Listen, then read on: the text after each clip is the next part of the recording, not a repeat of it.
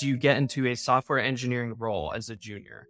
People kind of have like a specific idea of like what that looks like. It's like on a team with a couple other engineers, maybe they're working with a designer. Maybe there's like a maybe there's like a an engineering manager that's specifically you know in charge of you know telling you what to do. And there's that's certainly a flavor of like what software engineering can be. But I think it doesn't paint the whole picture.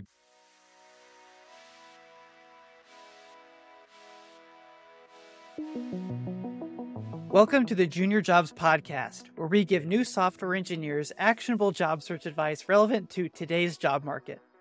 In today's expert interview, I'm talking with Nate Hobi, who is the founder of Hire.js, a service that helps you build your coding career organically through freelance project work, which doesn't have any experience qualifications. So, if our conversation today piques your interest, and if you're looking to break into code as soon as possible, without waiting around for an abundant job market, Hire.js is looking for 15 to 20 people for its next cohort, which is starting soon. So just use the link in the show notes and mention you heard about them from the Junior Jobs podcast, and you should get $1,500 off their program. Well, welcome to the show, Nate. In the introduction, I mentioned your new service at Hire.js, where you help new developers get that first job in record time. And prior to that, you were a software engineer at Amazon. So First, I just have to start by asking what prompted you to make that switch? Yeah, that's a great question, Erik. Um, you know, a lot of folks who are sort of entering into the um, the scene, you know, a lot of us have these lofty goals of getting into something like an Amazon, a Facebook, or a Google. You know, why would you ever want to leave that? I I just want to say, like first and foremost, I really enjoyed my time there. I was there for two years, um, worked on two incredible teams, and felt like I really grew as an engineer and was sort of exposed to a way of doing things uh, at scale that I'd never, you know, had experience with before. So 10 out of 10 in terms of that experience and, um, you know, would potentially consider going back someday. But I have been, uh, I guess, like mentoring early career coders in my general network for about five years now. And it's just something I really enjoy doing. Um, I remember so vividly the pain of, you know, breaking into coding, sort of having this desire, this hunger to like figure out, you know, how to tell a computer what to do, right? And do that in a way that is hireable um, and you know, to break into a career. Um, it's great. We have a ton of content. You can basically learn everything for free. Um, and that there's no complaints there. But because there's such a there's such a, a width of information, it becomes very difficult very quickly to sort of navigate all those different voices and like move towards your goal with intention. Um, so having experienced that pain for myself and then having, um, having worked with others within my general network, um, just really got a taste for providing that clarity to other people and helping people, um, just get to their goals faster. That was something that I found very compelling. Um, got a lot of satisfaction out of that. Um, so I have an opportunity to pursue that full time now. Um, so I'm really stoked about that. And yeah, hopefully that gives a little context for, you know, why I'd want to leave, you know, an opportunity like Amazon. Absolutely. And thank you for paying it forward.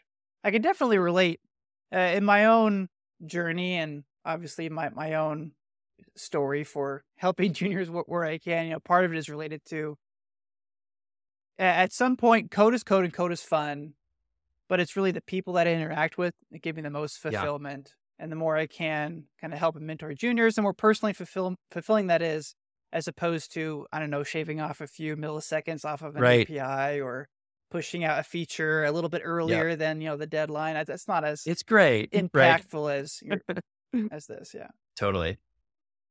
Yeah. Cause I mean, a job, you know, specifically, you know, I know you target non traditional right. backgrounds a job in software engineering can be life changing. You know, somebody going from manual labor totally. or working in retail or thought they could, you know, never go to college. Uh, that that's what you're able to provide, and to be a part of that story is just yeah, so good, yeah. so fun. Yeah, I agree, hundred percent. So then, looking at your website here, and I want to talk a little bit about this program that you're yeah. offering. Uh, you mentioned providing something called a, a missing manual, right? So to speak, for for getting that first job in tech. Can you expand a little bit on sure. what you mean by that? I recognize it's a little clickbaity, and that's because it is. So I can definitely clarify that and sort of unpack it a little bit.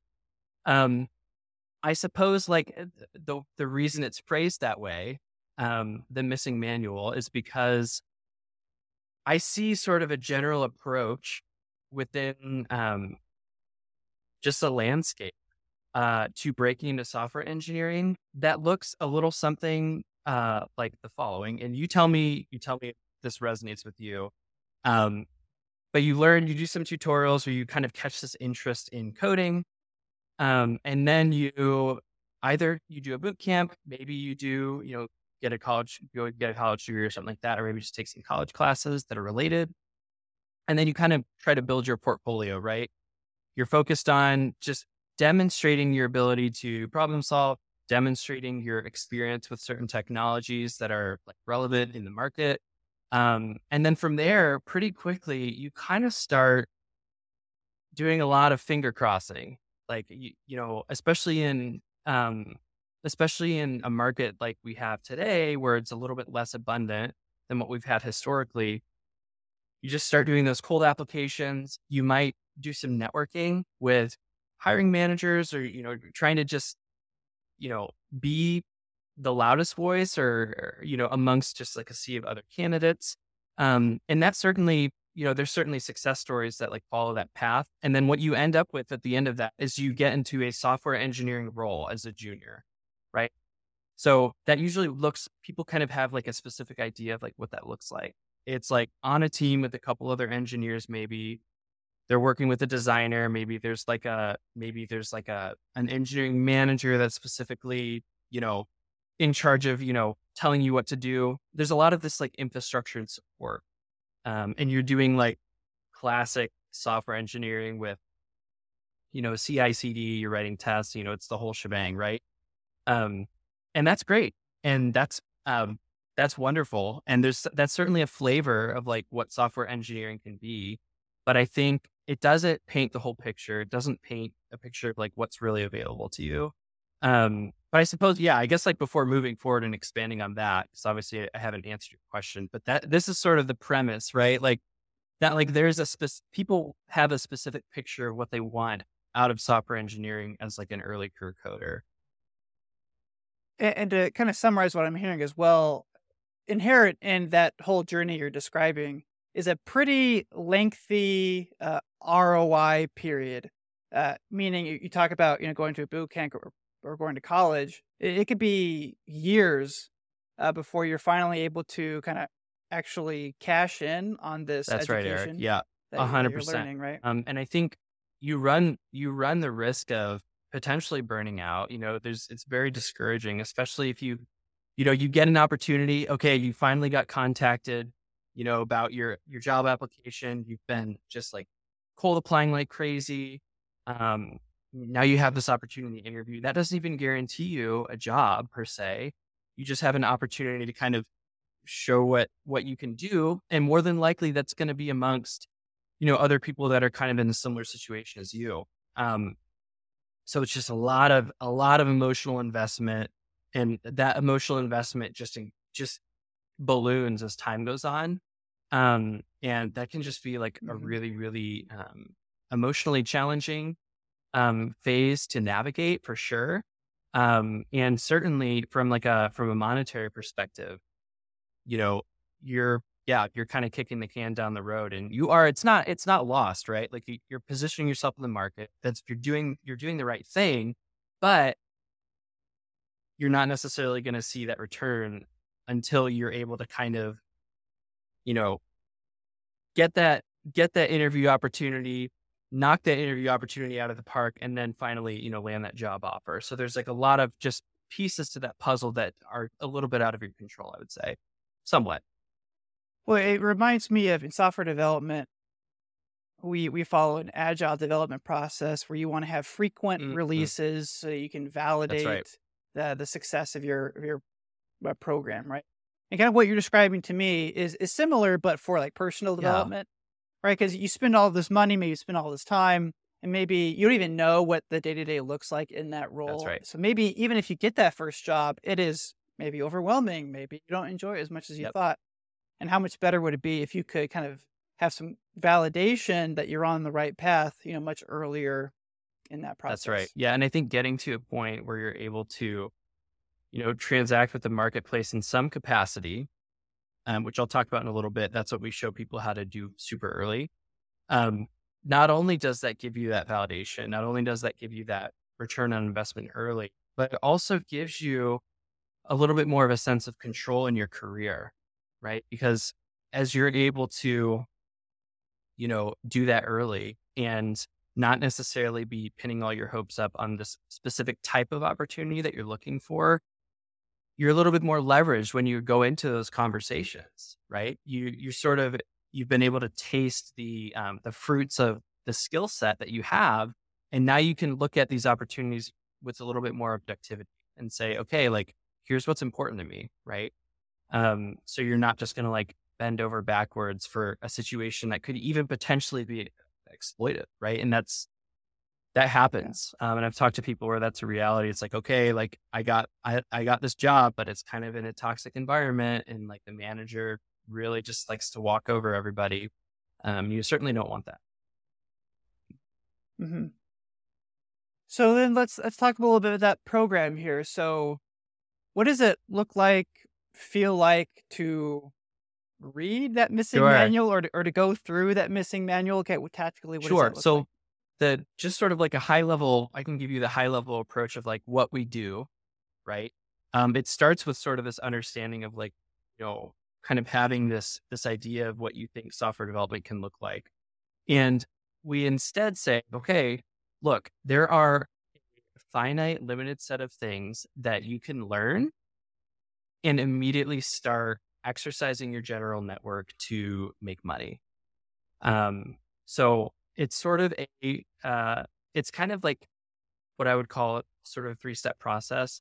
The first process is getting really, really clear um, on the fundamentals of web development. And the nice thing about that is it focuses on um, on skills that are cross stack, right? A lot of people want to learn, you know, they want to go learn the new thing? And that's totally, you know, it's good to have that curiosity. It's good to have that, um, uh, you know, to have that drive to go learn new things. But at a certain point, um, people can really get stuck chasing their tails, right? Because there's always something new coming out, right? So not only do we teach you what those fundamentals are and teach you how to get really good at them really quickly, but we also give you a framework for sort of understanding, you know, what bucket can I put this this technology in? You know, when it comes across my YouTube feed, right? I, I have a bucket I can put that in Mhm. so that it doesn't, you know, continue to take up headspace as I'm, you know, in the shower trying to go to sleep at night. Um, anyone who's self-taught or has kind of gone through that process, um, you might be, you might, you might be, you know, familiar with sort of this feeling of, um, sort of always feeling behind, right? And always kind of wanting to make sure that you're that you're knowing all the things. And there's so much to know and it's so noisy that having a framework for, you know, what to put, you know, each thing into is going to be really liberating and helpful and allow you to really put your mental energy and focus into things that are the biggest movers for you early in your career, right? Yeah. I mean, it, keeps you focused, helps you avoid that overwhelm. Yeah, I know some of the juniors I've mentored through the years, you know, they they will pick up every language that they can see, and really nobody's expecting, from my experience, a junior that knows you know Java and Python and React and Objective C and Kotlin, and and I feel like you kind of dilute the effectiveness of you being a productive engineer in any one of those you know roles or, or languages if you spread yourselves if you spread yourself too thin too That's early. right. There's not enough depth, but there's a lot of wit. Um, and width is a Mhm. good thing, but I think juniors tend to misplace where they should have their wit. I think the wit should probably come from um, project types or team types or situations and being flexible in those. Um, so certainly, you know, telling a hiring manager, putting on your resume that you have experience with all these technologies can't do that. But I don't think intrinsically, you know, having gone through like a hello world or whatever in a bunch of different languages is going to be a big mover. Yeah. Yeah. And I think of it in, in uh, I like your breakdown. One more I'll Sure. add is like language families. Uh, like I think if you were to learn, you know, Python and .NET and Java, there those are kind of like three different worlds, um, three different language families. Uh, versus if you were to learn like Node.js and then like a React front end, like those are those are different languages, sure, or frameworks rather, but they're all kind of part of the same language family or the, or the same Yeah. right? So if you can stay focused on that language family, I think you, you'll have more success and you'll get that depth Right. that you need. Yeah, that's a really good point for sure. Uh, so you, you mentioned that this framework here. So can you kind of help expand a little bit? I don't, I don't want to dive too much into the No, no, secret no. sauce. Obviously, this is That's part of the program that, that you're that you're on. But what, what does so yeah, so the like? first the first step is getting really clear on those fundamentals and solidifying those. We have some like just really good solidification mechanisms for um, giving you the depth that you need. Um, but we really lean super heavily into like not just specific, you know, the specific technologies that are important, but like the things that really carry across. So giving yourself visibility in like um in a situation that you haven't been in before. So just like really just like debugging um and going through a lot of debugging repetitions and um learning how to sort of like start from a problem statement and step through it.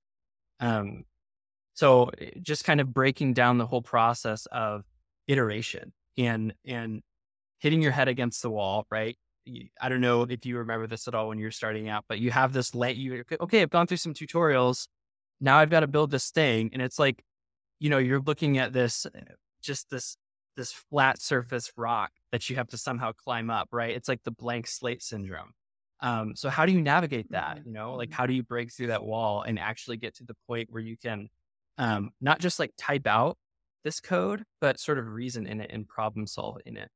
Um, so we do that. We get you really clear on the fundamentals. And then after that, it's really about getting to that point um, where you can charge money for your first project. So it's not it's not a full time role per se, but it would be a, gig, right? That you can that you can transact with someone in your general network, which is what we we mainly recommend that someone in your general network or maybe one connection away. We show you exactly how to find those and like sort of categorize the different types of people and companies that are going to be the most willing to um, or the most likely to have a project need or a business need. Um, we show you how to find those, and then we mentor we mentor you through completing those projects. And basically, what you end up doing is you end up building a little freelance consultancy for yourself, right? Basically, in your general network, and from there, you can kind of expand out and either just use that experience to get qualified for you know this that type of opportunity that we talked about earlier or maybe you don't even really want that anymore um, to give a little more context on my own journey i did freelancing for five years full time like not i think the word freelance kind of can sometimes make people think moonlighting or that it's not like your full-time thing um, but no i was like Mhm. i was paying my bills i was you know living life you know had a family you know just doing like freelancing. And that is that is definitely a thing you can do and it's not going to be as controlled um, by the same market conditions that you know the types of jobs that you get at the startups that you get at the big companies that are controlled by you know what the market's doing. Um, it's not going to be it's not going to be as tied to that sort of thing a little bit more tied to business need yeah Yeah, yeah. And and if you start in your network or you know one degree removed, I would imagine most people you're talking with are people that you already have some sort of relationship of trust with. So they may be more willing to kind of go out on a limb and help you if it's at your first opportunity, or more patient with you as you work through you know completing your task. That's exactly right Uh, has that been your yeah so uh, so having that connection with somebody up front is great but maybe you don't have you know maybe you don't necessarily have one in your direct general network today that's okay because even in your general network plus one that's a whole lot of people right and that's not the only overlap that you could potentially have. Right. Knowing someone directly is great, but we also, one thing that we really, really focus on in the program is reframing what networking means for you. A lot of people kind of think of networking as kind of this dirty word. Um, it's kind of something that you can dump all this time into and really doesn't get you anywhere. And not only that, but it feels icky. Like while you're doing it, it's not really aligned with your true self. It's not, it just feels forced, right? Um, that's probably because, you know, there's no, the people that you're trying to reach out to, if you're just cold networking with people, there's probably not a lot of overlap with, you probably don't have a lot to talk about other than the things they can potentially give you, you know? And that's not like, yeah, a, yeah, you're, you're going out and you're, you're begging. Right, yeah. Right? It, yeah. It or, or like you're trying, and maybe you're trying to frame it where it doesn't seem like that, but it's really hard. It's like, you know, there's a lot of mental energy that, that takes without it being, you know, without, you know, you getting anywhere with that. So what we really try to show people is, hey, actually, there's like four or five different categories of overlap that you can potentially have with a connection or a company. And if you lean into that, you'll find that going out and networking just becomes very, very aligned with who your true self is. And you don't feel like you have to be this like, you know, influencer LinkedIn networking guru person. You can just talk to people and you'll have a lot to talk about. Now you you tell me if this analogy works or if sure. it breaks down at any point. But it reminds me of when uh, I was single uh, and I would go on these dates and I would try to connect with women with like, you know, no context. And I would go and do things, you know, go to the park, whatever, things that I didn't even right. enjoy.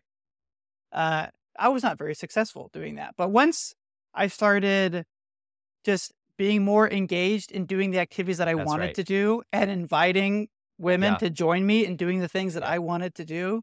It was so much more natural of a conversation, right. and I didn't feel like I was trying to force a relationship. No, that's That I'm going to steal that because that is that is an incredible analogy. Um, so yeah, hundred percent. Yeah, who who'd have thought? Any single people on, on the on the call? They're getting some That's right. dating advice here as well. Maybe we'll we'll have a, a spin off podcast focused on that, dating for coders.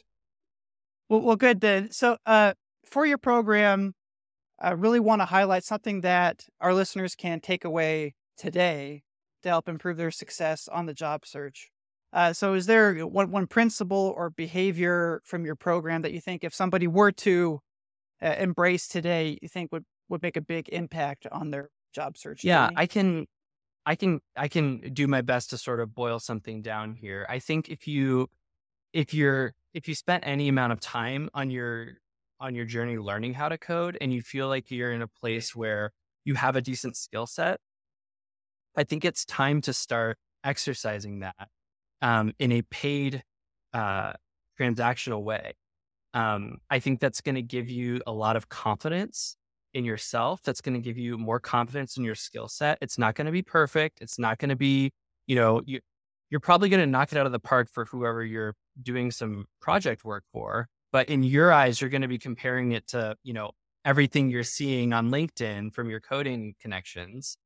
Um, but really, your value as an early career coder, you should be you should be like thinking about your value in terms of someone who is non-technical, right? Who doesn't have any sort of context for this this kind of thing. So that would be my I think that's my number one um, that's my my number one tip for people trying to break in is to break in. Like just start find someone who's willing to pay you, you know, it doesn't have to be a lot of money. It can be it can, you know, my first project I did in my general network, I have someone pay me like a hundred bucks to build something that probably took me like 80 hours, right? it was not like a profitable experience. But what it showed me was, hey, I can figure this out. You know, I can actually use my skill set to make money. Um, and that just that just mm-hmm. clarified a whole lot of things for me, Erik. And I think it, it would do the same for for other folks listening as well. And instead of, I mean, you're already not getting paid to work on a portfolio right. project. So even if it's just a, you know, a few hundred bucks, at least at that point, it's a, it's some money, and it's a line item uh, on your resume. That's right. Uh, and that is at least from the resumes that I look at the the biggest differentiator for a new developer is relevant work experience anywhere you can get it, even if it's a few hours a week or for a small. That's a right. small And if you don't mind me punching in really quick, just to add on to that, like, Sure. um, i- the thing that makes it relevant, I think, is that it's providing value to someone else. So you're actually able to not only demonstrate your ability, but demonstrate that you can, you know, provide value through that ability to an, a separate entity, right? Um, I think that's that's huge. So anyway, Yeah, I, I want to close with one other comparison that I was thinking of as you were talking, right? You mentioned not comparing yourself to other developers, but comparing yourself to non-technical folks.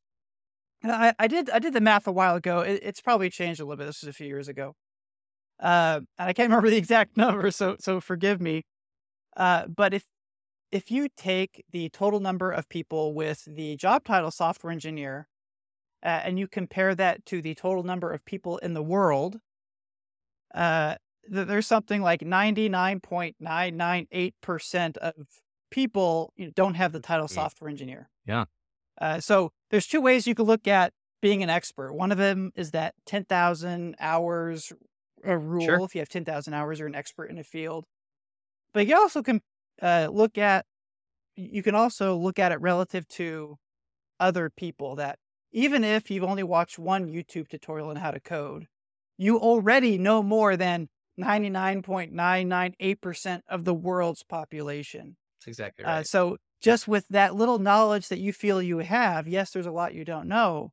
The to other people that you're working with, non-technical folks, you, you're an absolute right. wizard to them. The, the kind of magic that you're you're you're pulling. yeah the joke that i always make to my students is the fact that you know how to spell html means that you you're already an expert to a lot of people That's right. That's right. That's right. I, I like that perspective.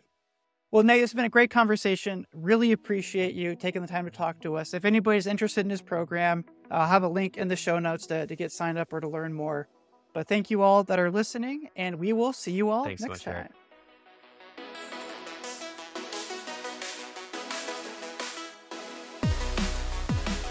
Thanks for tuning in to the Junior Jobs Podcast. We hope you found today's interview helpful as you navigate your own job search in tech. If you enjoyed the show, please remember to like and subscribe as that helps us reach more developers in need. And don't forget to check the show notes for details on today's sponsor and other job search services that we provide. Thanks for listening and have a great day.